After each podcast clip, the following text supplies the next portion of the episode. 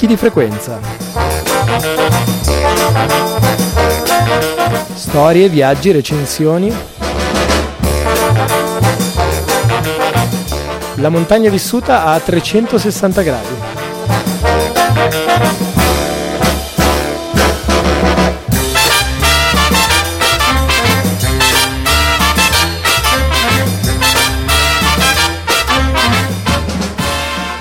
Venerdì 13 gennaio 2017, dopo qualche settimana di stop, ricomincia Picchi di frequenza. Per la puntata numero 49 avremo un estratto dalla presentazione dell'ultimo libro di Wu Minguno sui 25 anni della lotta Notav, tratto dalla presentazione che proprio ieri si è tenuta al piano terra di Milano. Avremo poi l'incontro con Orazio Longo e il suo testo La conquista in bilico sulla vetta senza nome ma prima di cominciare, come di consueto, come ogni settimana, le news della settimana di montagna.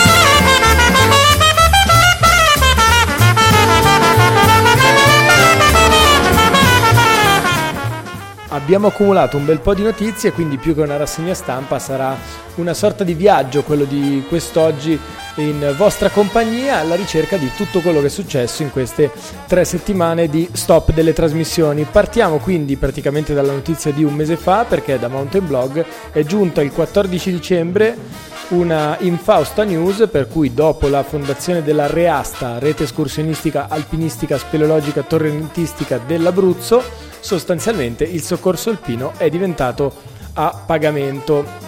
Ci sono sul pezzo dal titolo appunto Soccorso alpino a pagamento anche in Abruzzo i commenti di alcuni tra i soggetti promotori che non vi leggo ma vi invito a sbirciare se ne avete la forza e lo stomaco. Mentre sempre in tema di cattive notizie ci spostiamo su Mountain Wilderness con un comunicato stampa della Onlus della sezione italiana della Ollus, più che nota dal titolo Il passo dello Stelvio a pedaggio, scompare l'entità istituzionale del Parco Nazionale.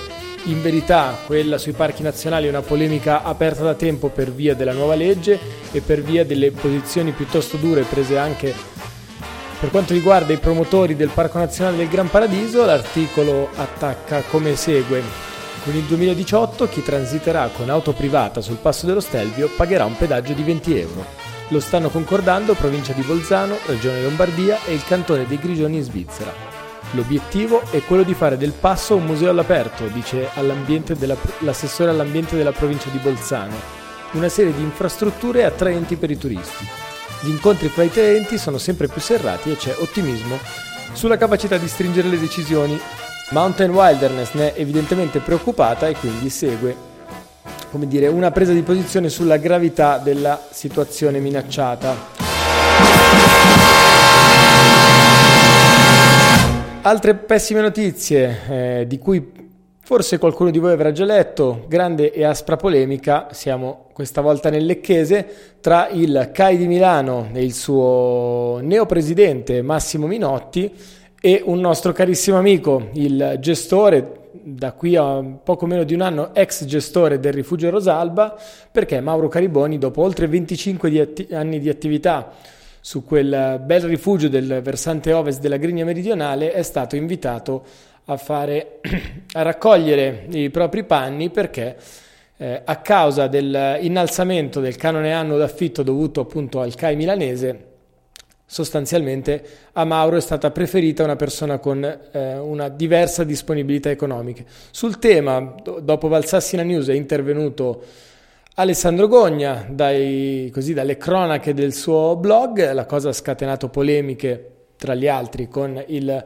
rifugista eh, del rifugio Brioschi, della vetta del Grignone settentrionale, insomma adesso non vi leggo i tanti articoli apparsi anche perché non ce n'è nessuno di sensazionale. Quello che posso promettervi è che però nelle prossime settimane avremo occasione di sentire Mauro ai nostri microfoni, visto che ci vediamo proprio questo weekend, quindi faccio breve, un breve fuori tema perché l'Ape di Milano sarà sabato e domenica per una due giorni al rifugio omenaggio, quindi se qualcuno vuole fare un salto ci trova da quelle parti.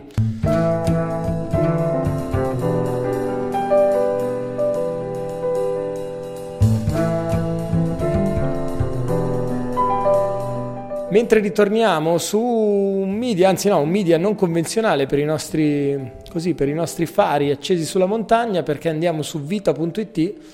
Il pezzo a firma Sara De Carli ha come titolo Ai contadini delle Alpi venne dato il privilegio della libertà e oggi è un uh, resoconto che parte dalla ricerca dell'antropologo Annibale Salsa che ripercorre la storia tra spopolamento e ripopolamento della montagna. Siamo a un nuovo punto di vista siamo a un nuovo punto di svolta con condizioni strutturali favorevoli a un insediamento. Serve però, come nel Medioevo, una negoziazione, dare vantaggi a chi ci garantisce il presidio del territorio montano.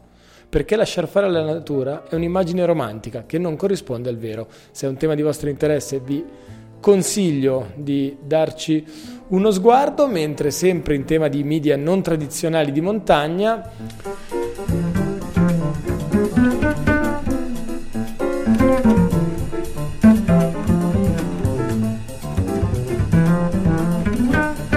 Ho dato una sbirciata, grazie a una segnalazione di Martino Iniziato, uh, su medium.com ad un pezzo di Fabrizio Goria. Che cosa è e che cosa sarà Alpinismi? Inizia la nostra avventura. Alpinismi è una rivista online di nuova concezione, scritta da alpinisti e rivolta a chi ama la montagna, alpinisti e non solo. Lo sappiamo, aggiungere un'altra voce al coro è sempre un rischio. In molti ci hanno provato, qualcuno ci sta pure riuscendo bene, ma il nostro obiettivo è di alzare l'asticella e provare a fare meglio. L'articolo prosegue, appunto, il titolo è Cosa è e cosa sarà alpinismi. Già il mese passato avevamo così eh, letto un estratto dal bilancio dopo il primo anno di esperienza della rivista In Movimento, mensile legato al quotidiano Il Manifesto. Questa volta eh, abbiamo dire, una, una nuova nascente iniziativa anche se devo ammettere che il link segnalato per eh, così che sarebbe dovuto essere pronto per metà gennaio, effettivamente siamo al 13 gennaio, ancora non è attivo, quindi tenetevelo intanto a mente, alpinismi.com sarà probabilmente disponibile di qui a una settimana sul web.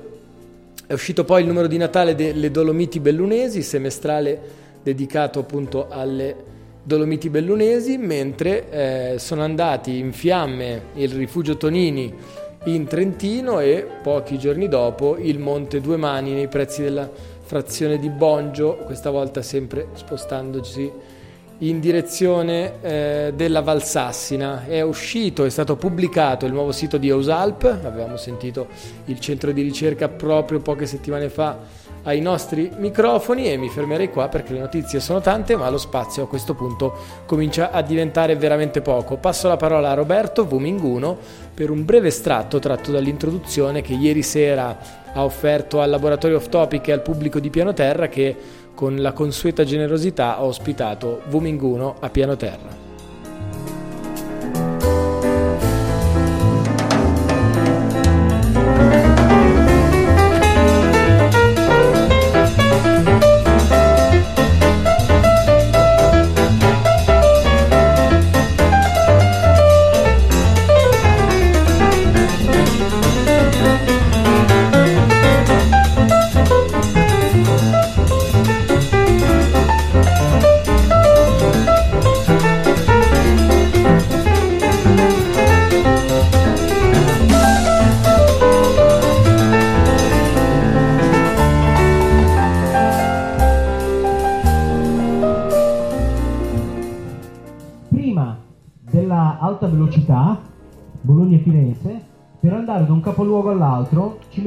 55 minuti, perché Bologna e Firenze sono un tiro di schioppo in realtà.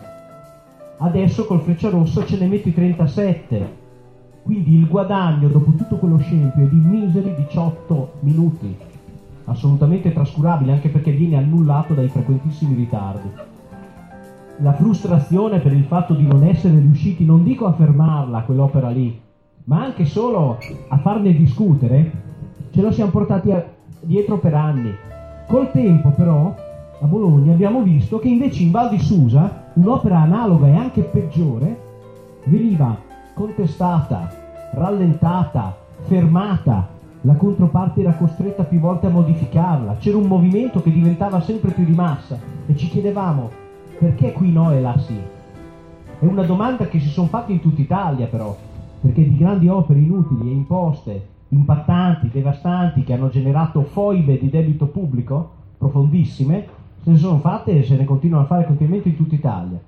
Ed è pieno di comitati, di coordinamenti, di movimenti, però di gran lunga quello valsusino è il più massivo, è il più radicale, è il più radicato nel proprio territorio e soprattutto assieme al terzo valico che però ci ha messo molto più tempo prima di ingranare la marcia, è il più longevo. Dal 1991 vanno avanti. Sono arrivati a tre generazioni di attivisti e appunto hanno ottenuto un sacco di successi di cui a livello nazionale nei media mainstream non si parla.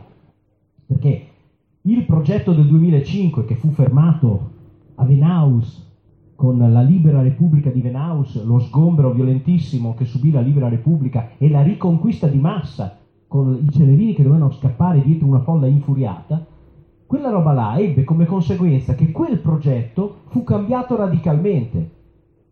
Quello che fu presentato qualche anno dopo era tutt'altro progetto, costava molto di meno, aveva un po' meno impatto, era dall'altra parte della Dora Riparia, cioè proprio dall'altra parte della valle, oltre il fiume, e fu presentato come progetto low cost, che vabbè è una cazzata, però comunque il progetto del 2005 sono stati costretti a modificarlo. Oggi i proponenti e i propagandisti della Torino Lione dicono sempre sì è vero, il progetto del 2005 era sbagliato, era troppo impattante, era troppo costoso, ma questo invece... E non fanno mai però quel passo logico successivo, che di dire grazie a chi il progetto del 2005 che voi stessi oggi dite che era sbagliato e impattante è stato fermato, grazie ai Notav, ma questo non possono riconoscerlo per ovvie ragioni. E quindi a livello nazionale non si sa che di vittorie il movimento Notav ne ha già ottenute svariate. No. E quindi da Bologna mi dicevo, ma come cazzo fanno quella? Com'è possibile? Cioè una cosa del genere Qual è la peculiarità di quel territorio? Ok, magari non c'è il controllo soffocante del partito, della Lega Coop come c'è in Emilia, che è una delle regioni più conformiste d'Italia, no? Però non può essere solo questo, perché altrimenti in un sacco di posti non c'è il controllo del partito e, e, e le grandi opere si fanno lo stesso, no? Allora ho cominciato a interrogarmi, a leggere, a fare i capolini in valle. Pian piano diciamo da, da, dalla Libera Repubblica della Maddalena in poi, dall'estate del 2011, questa cosa ha cominciato veramente a, a, a macinare, cioè la, la, la pulcine, un esercito di pulcini all'orecchio saltavano. In più mi, stavo interessando di montagna, tre anni fa sono venuto qui a presentare Point Lenana, noi Buning sempre più scriviamo di tematiche di territorio, geografiche, di viaggio, di, di, di, impatto sul territorio, di rapporto col territorio, soprattutto io e Lumin 2, lui ha scritto Il Sentiero degli Dei, Il Sentiero Luminoso, io ho scritto Point Lenana, Cent'anni a nord-est, dove parlavo di montagne e di confini. Quello lì è il confine con la Francia. La Val di Susa è la parte più a ovest del paese. Il punto più occidentale d'Italia è la Rocca Bernauda, che è in comune di Bardonecchia in Val di Susa, è il punto più occidentale che esiste, più a occidente della Sardegna, ecco. ed è un confine.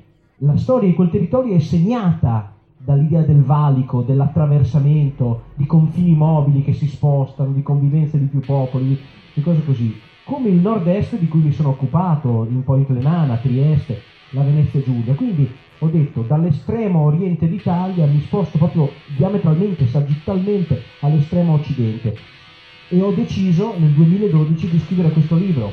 Stavo finendo Point Lenana, Point Lenana l'ho finito all'inizio del 2013, poi è uscito e mentre andavo in giro a presentare Point Lenana stavo già ragionando su come impostare il lavoro per questo. Little eye bouncing me. The system I got your body won't get me. One, two, three, four. Stand control, like you're gonna let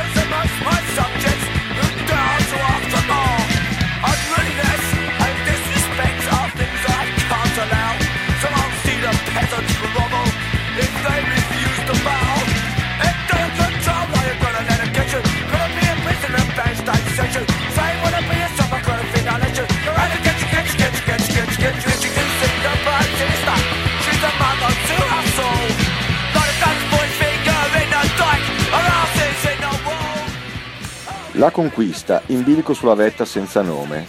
Questo è il titolo del libro di cui vi parliamo questa sera con l'autore Orazio Longo, libro edito da Fest Edizioni e recentemente uscito prima delle feste di fine anno. È un libro particolare che si basa su una doppia narrazione, quella romanzata e quella frutto del diario di viaggio e della spedizione abruzzese eh, nel Karakorum del 1986 e quindi con tutte le vicende più o meno fortunate che l'hanno caratterizzata. Eh, il libro si fa leggere molto volentieri proprio per questa doppia struttura narrativa e anche la parte romanzata è molto accattivante in questo viaggio introspettivo di questo alpinista che idealmente vuol ricordare un po' la vicenda appunto della spedizione abruzzese e che resta eh, nella fase di discesa, cade, resta appeso alla corda e in questo suo eh, dramma alpinistico eh, vive e ricorda e come dire, ne approfitta per un viaggio a 360 gradi su quella che è stata la sua vita, le sue esperienze e anche il suo amore per la montagna. Dicevamo eh, che a differenza del solito questa sera abbiamo al telefono con noi Orazio Longo e quindi eh, lascerei subito la parola a lui per raccontarci di questo libro. Ciao Orazio, buona serata. Buona serata a voi, buona serata. Ciao, assente. Allora, Orazio Longo, catanese, giornalista, musicista, insegnante di musica, scrittore, ma appunto siciliano, quindi come, come ci arrivi alla montagna e a scrivere di montagna soprattutto? Ma alla montagna in realtà ci arrivo paradossalmente grazie alla musica, perché...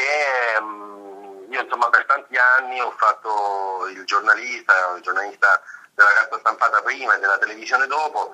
A un certo punto mh, ho avuto, come si dice, no? insomma, la folgorazione di seguire quella che comunque era stata la mia passione sin da, dall'infanzia, che era appunto la musica.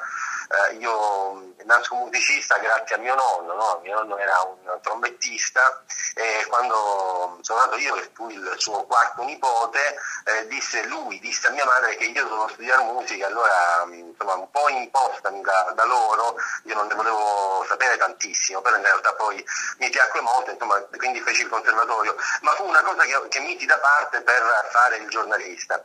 Eh, dopo tanti anni a un certo punto di, di, di giornalismo dopo 15 anni, adesso sono più di 20, eh, ma dopo 15 anni di giornalismo dissi, insomma, però io ci voglio anche ehm, eh, provare insomma, a fare quello per cui ho anche studiato tanto. No? Insomma, e allora niente, feci una domanda di supplenza per insegnare musica qui in Veneto, eh, mi chiamarono la supplenza doveva essere di una settimana e, e, poi insomma cominciò a diventare più lunga e lì ehm, rimasi insomma da lì da quella settimana mh, mm, e, e, ormai da nove anni che, che, vivo in Veneto, che vivo in provincia di Belluno, insegnando musica, insegnando pianoforte per, per eh, in particolare e continuando comunque a fare il giornalista. E allora lì, nonostante che io mm, venga da da un posto dove la montagna c'è, una delle montagne più alte d'Italia, Biano. L'Etna, esattamente. È esattamente il vulcano più alto d'Europa, il vulcano più alto d'Europa.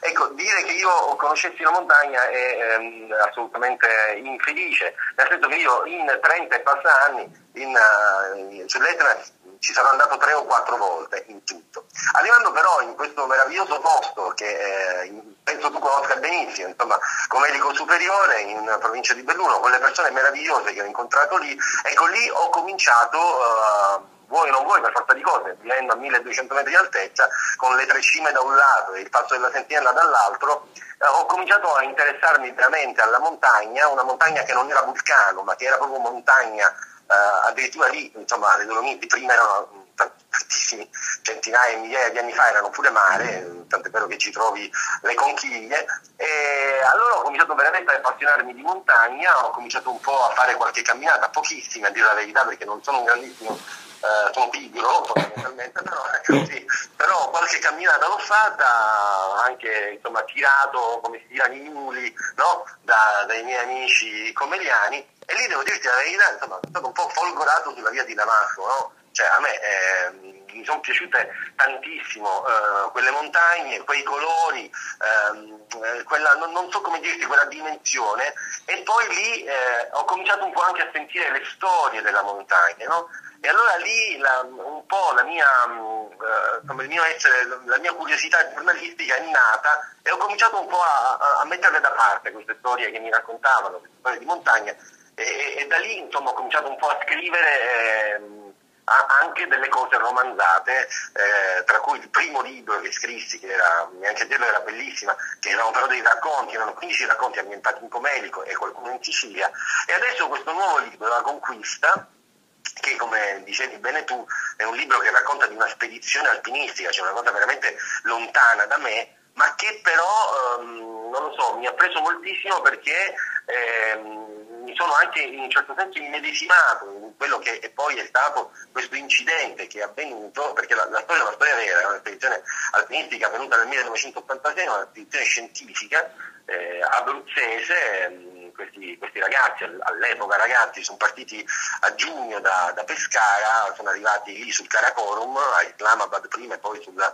Batura 2, e lì sono andati a conquistare una cima, una cima che fino a quel, a quel momento era una cima senza nome, infatti da allora si chiama Abruzzo Peak, certo. eh, un 7000, un 7000 che tu dici, vabbè, insomma, vai sul Karakorum, il Karakorum ha le montagne più alte del mondo, gli 8000 più alti del mondo e è andato a fare un 7000. E beh, ma non è così eh, cioè, matematico, no? Certo, cioè, certo. Non è che l'8000 è più difficile del 7000. Assolutamente. Ecco, senti Orazio, appunto, parlando eh, del libro, di questa vicenda appunto eh, nata da, da, questo diario di uno dei protagonisti di quella spedizione, c'è poi il, il secondo piano, quello narrativo, quello se vogliamo eh, del romanzo, diciamo così, dove appunto si vede che questa tua eh, vita in montagna è stata anche occasione per apprendere linguaggi, tecniche e, e come dire, anche esperienze, perché nel viaggio introspettivo di questa persona, poi non svegliamo